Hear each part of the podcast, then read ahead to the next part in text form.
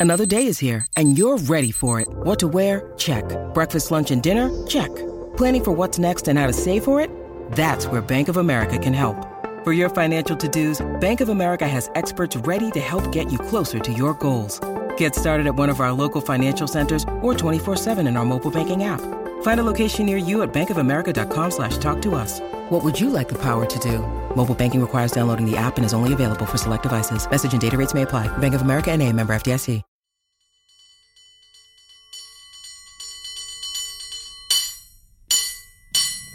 Hello, Heather Knight, and welcome to Total SF, our best SF music venues edition of the podcast. And I'm going to start by asking you it's been on the lightning round for years. We've been asking people, what was your first concert? What was your first concert, Heather? Pretty sure it was REM at Shoreline. Oh, that's a good one. Yeah. How old were you? What, I think I was what 17. album? My parents never took me, so I didn't go until I could go with my own friends. Um, so it would have been probably 1994, 5. You're so young. and then, so what album? That's probably uh, New Adventures in Hi-Fi. What was the scene? Were you were you drinking? Were you with no, your way too young really? to drink. No, I was like a freshman at Stanford and went with some friends to Shoreline.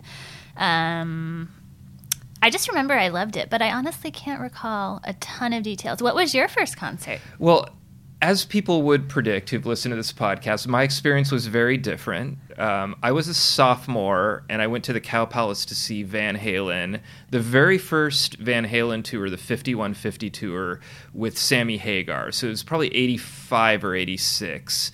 Two very distinct memories. I went with my friend Matt in his van and we were drinking and smoking weed. And I remember this guy, like this bearded guy in his 40s, came up and said, Hey guys, I'm going to have to give you a citation. And I'm like, No. and he goes, for not partying hard enough. And then he like it was some I don't know Ponzi scheme or Jehovah's Witness or something. I don't know. He was, he wanted something. I, I'm sure I gave him money just because I was so glad I wasn't going to be arrested because I was a very paranoid, stoned 15 year old. Um, and then I remember being in and just thinking it was the greatest concert I had ever been to. It was the only concert I had ever been to, but I just thought it was so great. I think Eddie Van Halen had like a 20 something minute guitar solo, and there was a bass solo even that was like eight minutes long, and that's when I went to the bathroom. So those are my memories. My first concert. You remember things in so much detail from decades ago. I do not have your sense of recall. Well, I am the pop culture critic, so I've probably written three columns about this trip to uh, the Cow Palace. well, I'm very excited today because we have not only a guest who is going to talk about music venues and is kind of an expert in that area, but is also a poet. Yes, um, listeners may remember James Morehead, who debuted a poem several months ago on the podcast, which makes us poetry publishers, which is super cool, don't you think? Um, but he offered to read another one, debut it here, about um, the Fillmore, and that gave us the idea to do a whole episode about our favorite concert venues. So he is an expert, he goes to tons of shows, and he has a new book out called At the Barricade, or it's about to be out, I think. So um, you'll hear more about that. Yeah, and this is a draft style uh, podcast. So we don't know what the other person is picking. It could end up in a fight. I don't know. I do know we record these uh, intros after the podcast, and I do know there is a fight. So And I do know that Peter is the one who started this fight. uh, we'll, we'll let we'll let listeners decide that. There's no other way to interpret it. You started the fight. I'm Peter Hartlaub here with Heather Knight, giving you a citation for not partying hard enough, and this is Total SF.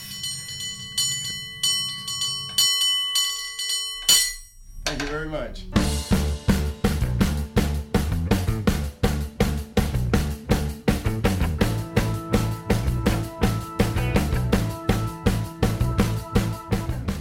James Morehead, welcome to the podcast. I'm excited to be here. My favorite San Francisco podcast. Oh, you're our favorite guest already. well, you have um, read a poem on our show um, months ago, and you're back with more poetry that you are going to debut on the Total SF podcast, which makes us publishers of poetry, which Peter and I think is really cool. So tell us about your new book, and um, can you share a poem from it? Absolutely. No, I'm excited to be here, and it's the perfect place for me to premiere any poetry that has to do with San Francisco, which is a city that I completely love. And uh, this book was inspired by a friend who said, You've gone to so many concerts and you take s- such cool concert photographs on your phone and you write poetry related to live music that why don't you create a book out of it? And uh, so that was the seed planted over a year ago. And then uh, became the long journey of taking thousands of photos and choosing them and which would work and which wouldn't, and then the poems. And uh, the book needed a title poem, which I'll read in a second. And I figured out the title should be At the Barricade, which is a term any concert goer will know. And also, we got to shout out this friend in question who planted the seed, Kari Byron from Mythbusters fame, and a previous Total SF podcast guest. Yes, yes, and someone who I've uh, interviewed a couple times in another context and is uh, also a live music junkie from watching her Instagram feed. So, yeah, when she planted that seed, it took a year for me to actually get around to doing it, but uh, I'm glad that seed was planted. I don't think I would have done it otherwise. Cool. Well, share your poem with us. Sure. Well, hopefully, this gets people in the right frame of mind for this episode. At the barricade, packed in the Fillmore, hordes of t shirts, no signs of color, just shades of ebony. Crushed bodies at the barricade below, my refuge above in the balcony where I wait for blackout and telltale beams guiding shadows to the stage. Guitars are slung on shoulders. A pair of drumsticks seem to float on fog from hidden reservoirs. The crowd erupts. Flashpots trigger war cries, and from the first deep subwoofer rumble, we are one. Speaker towers amplify each beat, chord, strum, and lead singer mumble. I lose myself in the torrent of sound, flashing color, seething masses, spellbound. That's at the barricade. Also, the title of the book. And how can people get this book? This book right now is is we're almost done. Final production tweaks being made, and uh, it's there's a pre-order link on uh, my website viewlesswings.com, and for deep cut poetry lovers, that's actually from a uh, from a Keats poem, "A Viewless Wings of Poesy." Poesy. So viewless. I wings. totally knew that. You totally knew that. I, I it was actually way back in high school that uh, I read that poem. It, I liked it, and I held on to that name, Viewless Wings, and unbelievably the URL was available. So on there, there's a pre-order link, and I'm excited to get this book out in the world. Great. Well, today we're doing a draft. Peter, you're the king of drafts. You want to kick us off? Yeah, so I mean, this is a, a tradition for us. It often gets contentious, so I'm glad we got started with uh, poetry and, and some nice words for each other because it could get ugly here. we don't know what each other are going to pick. San Francisco music venues. Uh, can be any venue, but I think it needs to be a venue that still exists and people can go to. And we're rooting for it, voting for it in its present state. So if it's made some changes and you're nostalgic, I think it's the venue right now that we would go out and see a concert. Am I missing anything, Heather? I don't think so. Yeah, so we have a tradition that um, Heather gets to go first. I don't know how this started. I think it's rooted in the fact that I'm scared of her. so um, I'm going to let Heather go first, and then we're going to go counterclockwise. Nobody listening understands what that means. So it's Heather, James, then Peter. Heather, best is it best or favorite? How should we frame this? Our favorites, or do we think it's the best? I think it's our favorites. Okay. Um, I'm going mostly on the fun I've had at particular concerts that, you know, stick in my memory. And one of my favorite concerts um, in years was Lady Gaga last fall at Oracle Park. Obviously, you think of Oracle Park, you think of baseball and the Giants, but it's actually a great concert venue too because you're outside, you have a beautiful view of the bay. Concert goers can um, sit on the field where the Giants play. And um, Lady Gaga was awesome. She um, was on a stage in the middle of the crowd, pyrotechnics, um, light shows she literally brought the crowd to tears during some songs. So it was amazing. Dancing on a baseball field. Plus, you have access to ballpark food and beer, easy Muni, bicycle valet parking. What more could you ask for? And I saw Beyonce at, at uh, Oracle. Oh my think- gosh, I'm so jealous. And I think that concert was so loud that I think the entire SF Bay Area got a free Beyonce concert if they weren't there. And that's probably another benefit is that you could just sit outside and you could hear the concert pretty much as well as anyone inside, given it's a baseball stadium and there's lots of open spaces outside. But yeah, that's a that's a cool place just to go to for anything. Yeah, I tweeted that I was at the Lady Gaga concert, and a lot of people were like, "Everybody in San Francisco is at the Lady Gaga concert." I actually have a few problems with this venue. I think the seating as you get up higher, you really lose something acoustically. And I love the bike valet. I love that stadium to watch a baseball game. So I like going there if I've got really good seatings or if it's like, you know, like a festival. I saw Journey and Doobie Brothers there. It was for work, but it was kind of a good venue for that. But I saw Springsteen there once and I was not happy because I didn't have good seats and the sound wasn't that good.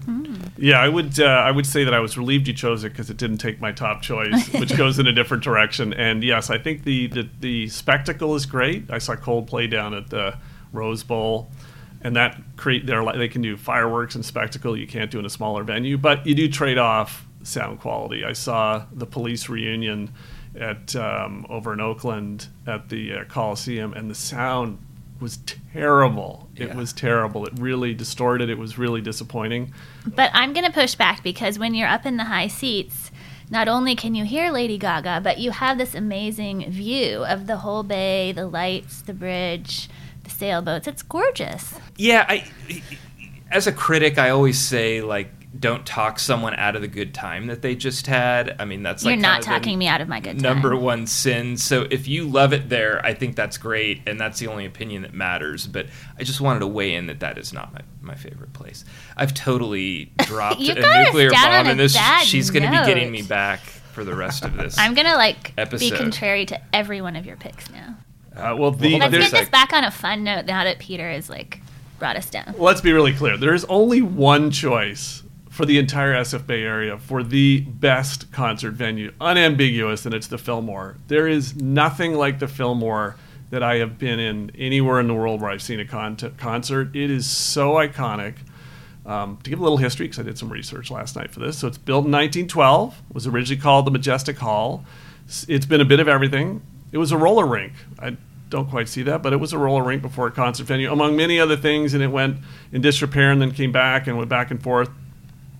But uh, around the time of the Grateful Dead, it became the Fillmore, and they started a tradition of um, giving out a little extra after. Not every concert. I think the rules it has to have sold out. I'm not entirely sure, but um, you'll walk out and get a poster, and those posters for 20 years were have been created by Arlene Owseichik and Owseichik Owseichik. I'm not quite sure how to pronounce her name. Anyways, uh, there are hundreds, if not thousands, of posters that line the walls of the Fillmore and when you when you are there you feel like you're in a special place and the bands feel like they're in a special place so you know i've seen grimes there wolf alice recently ministry ting ting skinny puppy violent femmes gary numan kate nash on and on and on and and it, universally they say we're so privileged to be in this venue and they put on the best concert they've ever put on. On top of the fact that it's small, two level, totally GA, you can go up to the balcony and take a look there. You can come down.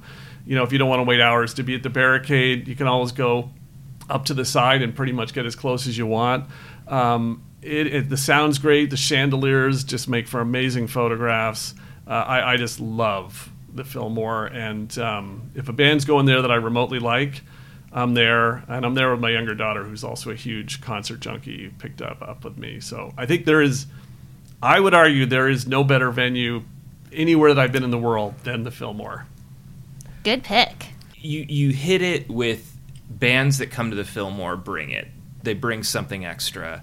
Uh, I remember missing actually it was a Rolling Stones concert at at the time it was probably Pac Bell Park and seeing Social Distortion at the Fillmore and Social Distortion started playing Stones songs just like knowing that everybody there probably couldn't afford that ticket you know and they brought something special. I've seen so many shows where people just will stop in the middle and almost like be tearing up that they're playing at this place that Janis Joplin and Aretha Franklin and the Dead and this history. Um, I don't like the location. I, I almost have to take my car from my point of view from Alameda. That's like my only complaint about it, and it's a small one because I take transit more, and I should probably figure that out. Uh, love the pick, yeah. Uh, my number one pick is, uh, and we've talked about this um, on this podcast before, but the chapel. I knew that was gonna be I think pick. is such a delightful venue. I've gotten to this point where I like to see bands that um, are in a smaller venue, even smaller than the the Fillmore and Warfield, and um, nice like 500, 600, not seat. It's all standing venue, bar in the back, so you don't have to miss anything. It's a converted mortuary, 1910s mortuary in the Mission District. It was the discount mortuary. We actually have uh, advertisements in the Chronicle that I've seen that it was like, hey, you know, we'll do a cremation or a burial for a dollar seventy-five or whatever it was. It was a lot more than that, but it was the discount place. Like if you couldn't afford the downtown mortuary, you went into the Mission. Great acoustics, great disco ball, great variety of events. Litquake's there. The Chronicle's done events there. Heather and I have been on stage there doing events, and then I just like the eclectic acts. You get everything from you know, Red Room Orchestra coming in and doing the music of Twin Peaks. Chuck Prophet plays there almost every year. I've seen Bob Mould there. I've seen Petty Theft. Um, a lot like the Fillmore, I, I trust when I get there that I'm going to see something good. And it's an independent venue and independently run, independently booked. And I appreciate that now because a lot of the kind of classic venues, I'm probably going to mention one, but a lot of them have kind of become a little bit more corporate in their structure, and the chapel has not. So the chapel. What are you going to say to that, Heather? I'm not gonna yuck your yum. Good pick. That's a good pick. It was on my list too, and uh, I haven't seen a ton of concerts there. Although I saw Nights Are Up there, and it was just it's such an intimate venue that you doesn't matter where you're standing, you feel like you're on stage, and the, and the acoustics are great because of the vaulted ceiling. So and the, the history of it. I think there's a ghost supposedly too. Whoa. yeah, yeah, I've talked about that a little bit. We'll, we'll do when we are, do our ghost tour of San Francisco, the chapel. We'll be on it. Um, and two blocks from the 16th Street BART and accessible, you know, 14 Muni. There's so many ways to get in and out of there. That's a real plus for me too. Go there whenever I can. The chapel. I like it. Heather, you're up, and I'm uh, really do we need back to take a forth. break? Because I feel like there's just some tension here. Do we need to shut this off and just have a talk? Therapy? We could. James, you can be our therapist. Yeah, yeah, that's right. Or do you just want to power through? I want to power through it. I'm really going back and forth on which should be two and which should be three. I'm trying to decide which you guys are more likely to steal. Um, okay, I'm going to go with the Masonic. Um, the venue turns 65 this year. I love it because you can get there on a cable car. I mean, what concert venue does the cable car go like to the front door? That is a huge plus. Um, it's on top of Nob Hill. You can get a drink at the top of the mark after taking the views of Grace Cathedral, but it's just a great space for a whole wide variety of um, of concerts. The last time I was there was for the Glide Holiday Jam about a year ago. Saw the Glide Choir, Bobby McFerrin, and Fantastic Negrito perform, and it was a lot of fun. Um, I was doing a little research on the building, which is really unusual. Um, there's this big mosaic there, and Curbed um, described it as it's made out of everything but the kitchen sink, thousands of bits of metal, parchment, felt, linen, silk, natural foliage, veggie pieces, shells, and sea life, stained glass, gravels and soils from the 58 counties of California and the islands of Hawaii. Fun fact. And where else would you find something like that? Uh, I think that's a great choice. I think the history is cool. I think the amphitheater seating is really cool. So I saw the B52s there on their on their goodbye tour, and uh, my wife and I went to that, and we were way off to the edge because we waited too long to get tickets. It didn't matter. So we saw the stage full on. I saw Simple Minds there, and for that one, uh, the only the only gotcha is uh, I've learned now: park near Union Square and walk. Do not try to park near the Masonic. And I missed the first 20 minutes of Simple Minds because of that. And didn't Or better even- yet, just BART and then take the California cable car. Yes, that's the dilemma of being the poet laureate of Dublin, California. Is if I go to concerts, I inevitably drive in because it's kind of too late to to get back home via BART. But yes, if I were living in the city, I would never drive to any of these venues if I could avoid it. I Masonic, not a bad seat there. I mean, it's just perfectly designed as this sort of semicircle around this really wide stage. It's great for a band like Arca- Arcade Fire that has a lot of members and a lot of energy. Um, I used to only go there for comedy because I thought the acoustics were really bad. then my friend took me to my morning jacket like six years ago, maybe seven years ago, and it was fantastic. And then I started asking around, and apparently they did something with the acoustics and the baffles and everything, and it has gone from the place one of the places I don't want to go from a mm. sound point of view to a place that I seek out. I think it's just excellent. Great pick, Heather, and Thank not even you. being patronizing. you stole one of mine. It was, Oh, it was on my list. I, I thought it was going to be a surprise. We'll be right back after this short break. When you need mealtime inspiration, it's worth shopping Kroger, where you'll find over 30,000 mouthwatering choices that excite your inner foodie. And no matter what tasty choice you make, you'll enjoy our everyday low prices, plus extra ways to save, like digital coupons worth over $600 each week. You can also save up to $1 off per gallon at the pump with fuel points. More savings and more inspiring flavors make shopping Kroger worth it every time. Kroger, fresh for everyone. Fuel restrictions apply.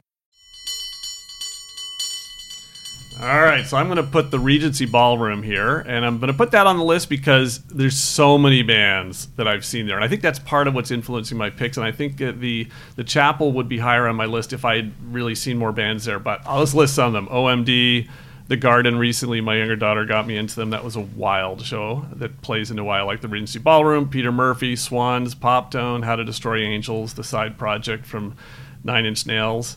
Um, so a little more history of this. It opened in 1909 as the Scottish Rite Temple, a Masonic lodge.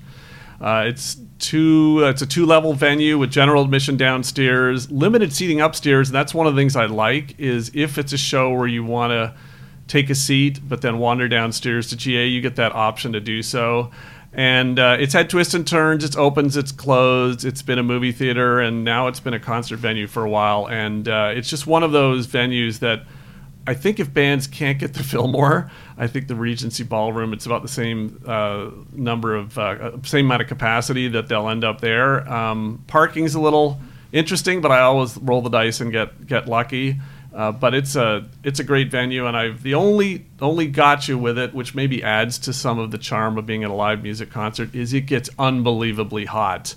And when I'm there as a concert goer, I will open the door downstairs and have all sorts of people at the barricade thanking me. They, none of them occurred to them just open the door and the cold air will flow in. But it gets really hot, um, which is not the case with other venues. I haven't been there in a while, but my son went there recently for. I, I mean, I think it might have been his first concert with his friends. I've taken him to a bunch, but uh, and I started giving him a lot of the history that you just gave, and he just tuned out right away. Just Dad, Jesus.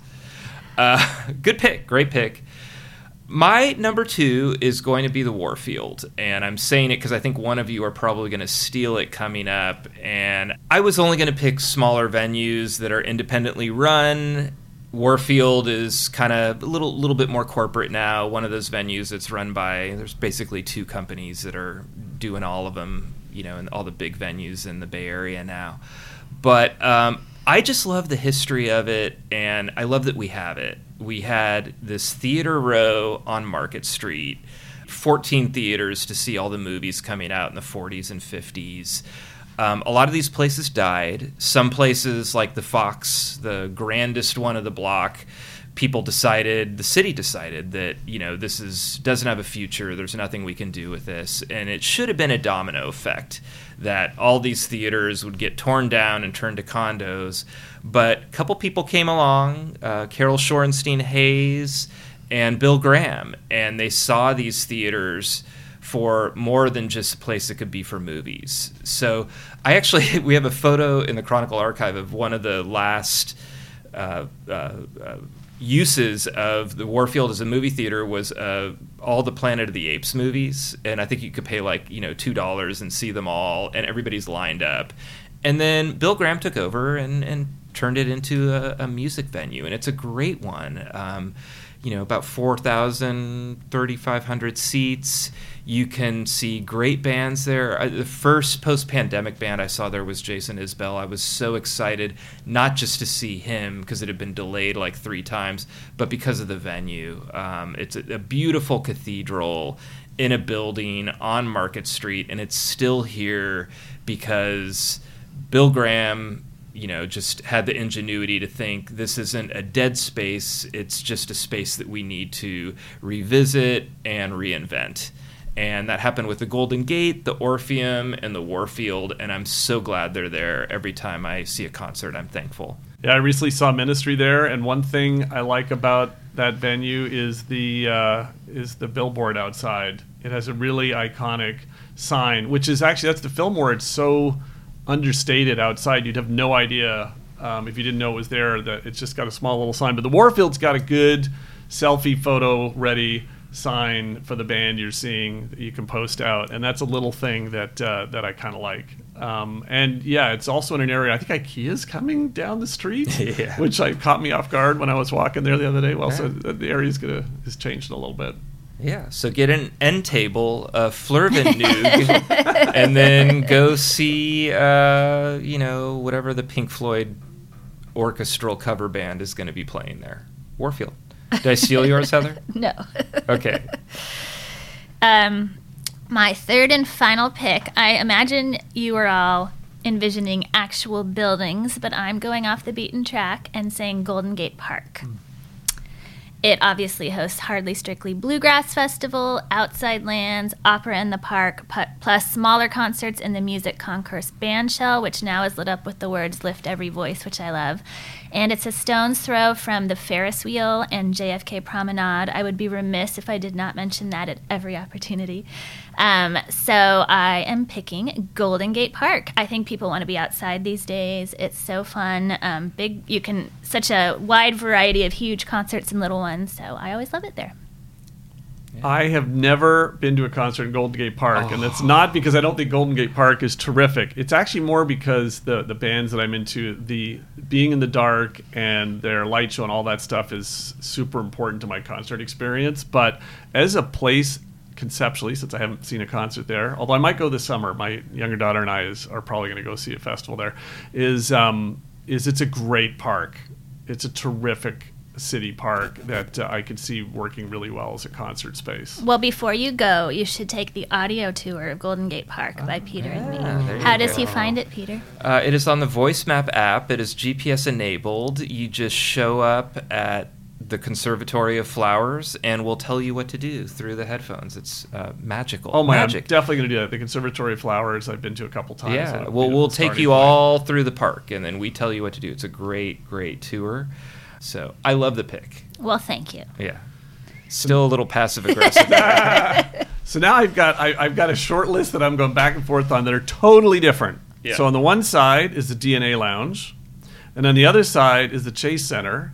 And uh, but I'm going to go with the DNA Lounge. But I will say the Chase Center is a close second because what there's only way to describe A that. close It's third. bougie. Oh, close third. Sorry, it's third pick. Is a well, it is it is the most bougie arena I have ever been to. It's like the Disneyland of arenas, and it's just impressive and unbelievably posh. But the DNA Lounge, given that this pattern I followed, is uh, super intimate, has an amazing pizza place right next door. So I went to a, a Killing Joke VIP event, Meet the Band event, which was awesome. And in between the meet and greet and the concert, I had pizza right next door and chatted with other Killing Joke mega fans, and it was just awesome. Um, so I looked at the history a little bit. That's gone through all kinds of twists and turns. It was owned by, or partially owned by Roy, Rob Schneider from SNL for a while, and then it went then it went away, and then then it came back, and uh, it's just an example of one of these, like you said uh, before, Peter. That thank goodness somebody stepped up and made it into a concert venue and a really good, small, intimate concert venue. Because if they hadn't done that, it would probably just sort of, you know, f- go away in dust. Instead, it's this place that pulls people into the city, uh, even for as far away as Dublin, and and uh, it just brings you know live liveliness to the city. So I think these concert venues, in addition to bringing bands and people together, it brings people into the city, and they'll probably come in for dinner and other things and walk around, and it just brings life to the city, and it pulls in people from outside of the city. So concert venues, if the uh, mayor is listening, are really important. I'm sure she's a regular city. listener Exactly. If you're listening, concert venues love them. They pull in people from outside the city, and that's good. Yes, she's talking about more concerts downtown as a way to enliven it. So That's the more concerts, the better. So great pick. I'm torn as well, and I think we'll have an honorable mention section, a little bit of a lightning round, so we can just spit out some others we love. Uh, I was torn too, but my heart is with Bimbo's 365 Club. Mm. And just again, the history. It came up during the Depression. You weren't allowed to drink at Bimbo's when it opened, and they've made up for lost time because it is very much like go and get a cocktail, little bit of a throwback type place. It's a type of place that I want to see someone who even has that throwback element to their act, like a Chris Isaak, I think is the perfect blend for Bimbo's 365. I've been there for Noise Pop. I think I've seen Bob Mould there too. Uh, I saw Tom Hanks there give a hmm. presentation about typewriters. What? I saw Robin Williams there. I think my only indoor Ooh. Robin Williams wow. show was at Bimbo's. Really eclectic spot. You can see a lot of different things.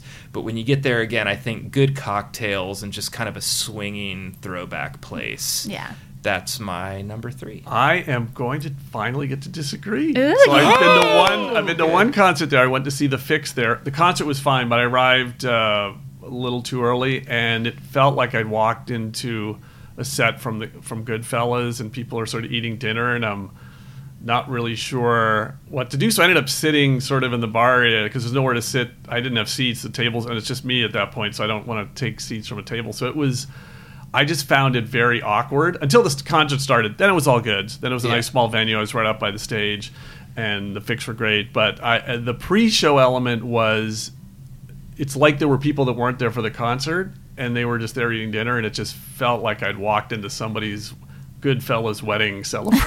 it was very strange.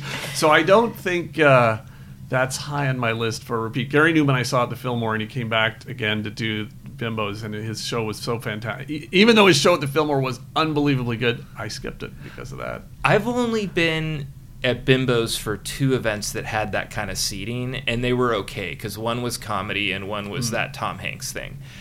The so, typewriters. Yeah, so most of the concerts I've been there, it, it didn't have that vibe, but um, I'm I'm with you. Like I wouldn't like that situation. I've actually had that happen to me a couple of times at the Fillmore, and I'm like, what's going on? I want to like you know just push to the front. So um, all right, good. Well, that wasn't a fight. That was a you know that's that as close legitimate legitimate note and honest disagreement. Uh, honorable mentions. Let's throw out a couple. What did what what else is on your list that you you Chase Center like you uh, was almost my third. Um, love it. I adored seeing Lizzo there in November. That was an amazing show. Um, there's no bad seat there. Um, yeah, it's very posh, very comfortable. Um, great views no matter where you are. And then I also wanted to give a, a shout out to the SF Jazz Center, which is um, pretty new and um, one of the few places to see jazz that I know of, like in the Bay Area. So, um, yeah. You know, Neck of the Woods is a tiny little intimate venue in a really cool part of the city and i saw nypc also known as new young pony club. They don't exist anymore but their drummer is the drummer for uh, harry styles so she has definitely done well for herself. But i got to see them. You can basically touch the t- you're, like you're on the stage. I do have to sprinkle in a couple of very close to san francisco venues because the fox theater and the greek in uh, over in Oakland and I love Berkeley. the Greek. That's one of oh my, my favorites. Goodness, they're just we're we are awash, awash in awesome concert venues in the Bay Area, which is why every band that matters comes through here, which is a really a benefit of being in the Bay Area. So my honorable mentions, I do Great American Music Hall. I think it is up there with the Fillmore in terms of just a classic space and a real memorable venue as well as concert. Uh, Bottom of the Hill, I've enjoyed going there. I'm not I'm not gonna say like I love the venue. I just I always love the bands there.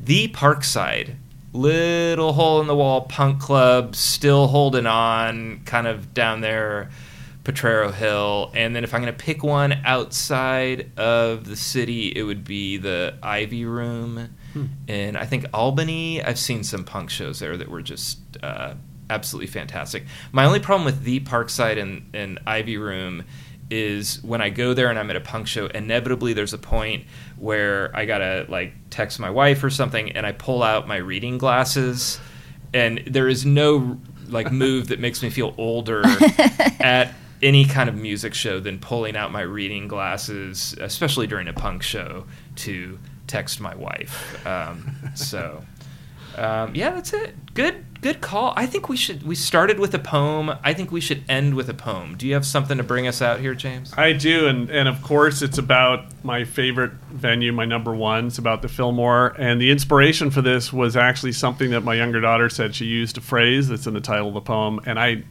hadn't heard it before, and I thought it was really cool. And it was in between sets, in between the warm up and the headliner. Uh, I went up in the in the, the little lounge area where you can get some food and drinks, and just sat there looking at all the posters and uh, wrote started writing this poem. The first draft was written appropriately at the Fillmore. She sings in cursive on the Fillmore stage. Perhaps I hear sugar hiccups on Cheerios or Little Red come back as she bellows onto the barricade rushers below. I try inventing lyrics be true, my love, be true until nightfall becomes you.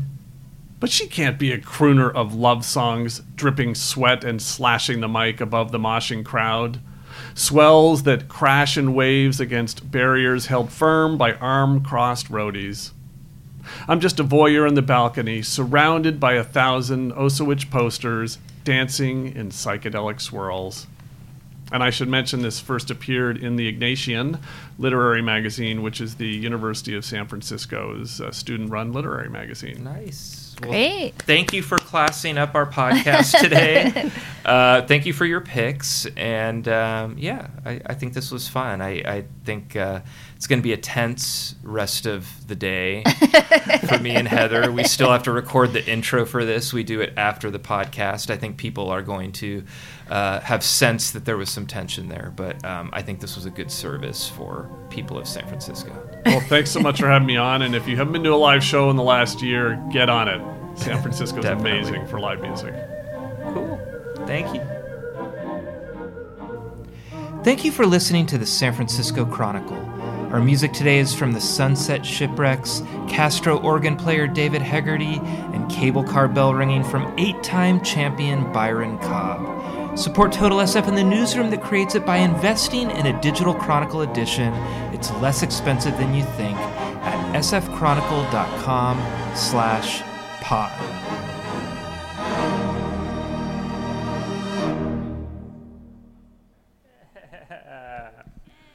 Loved it.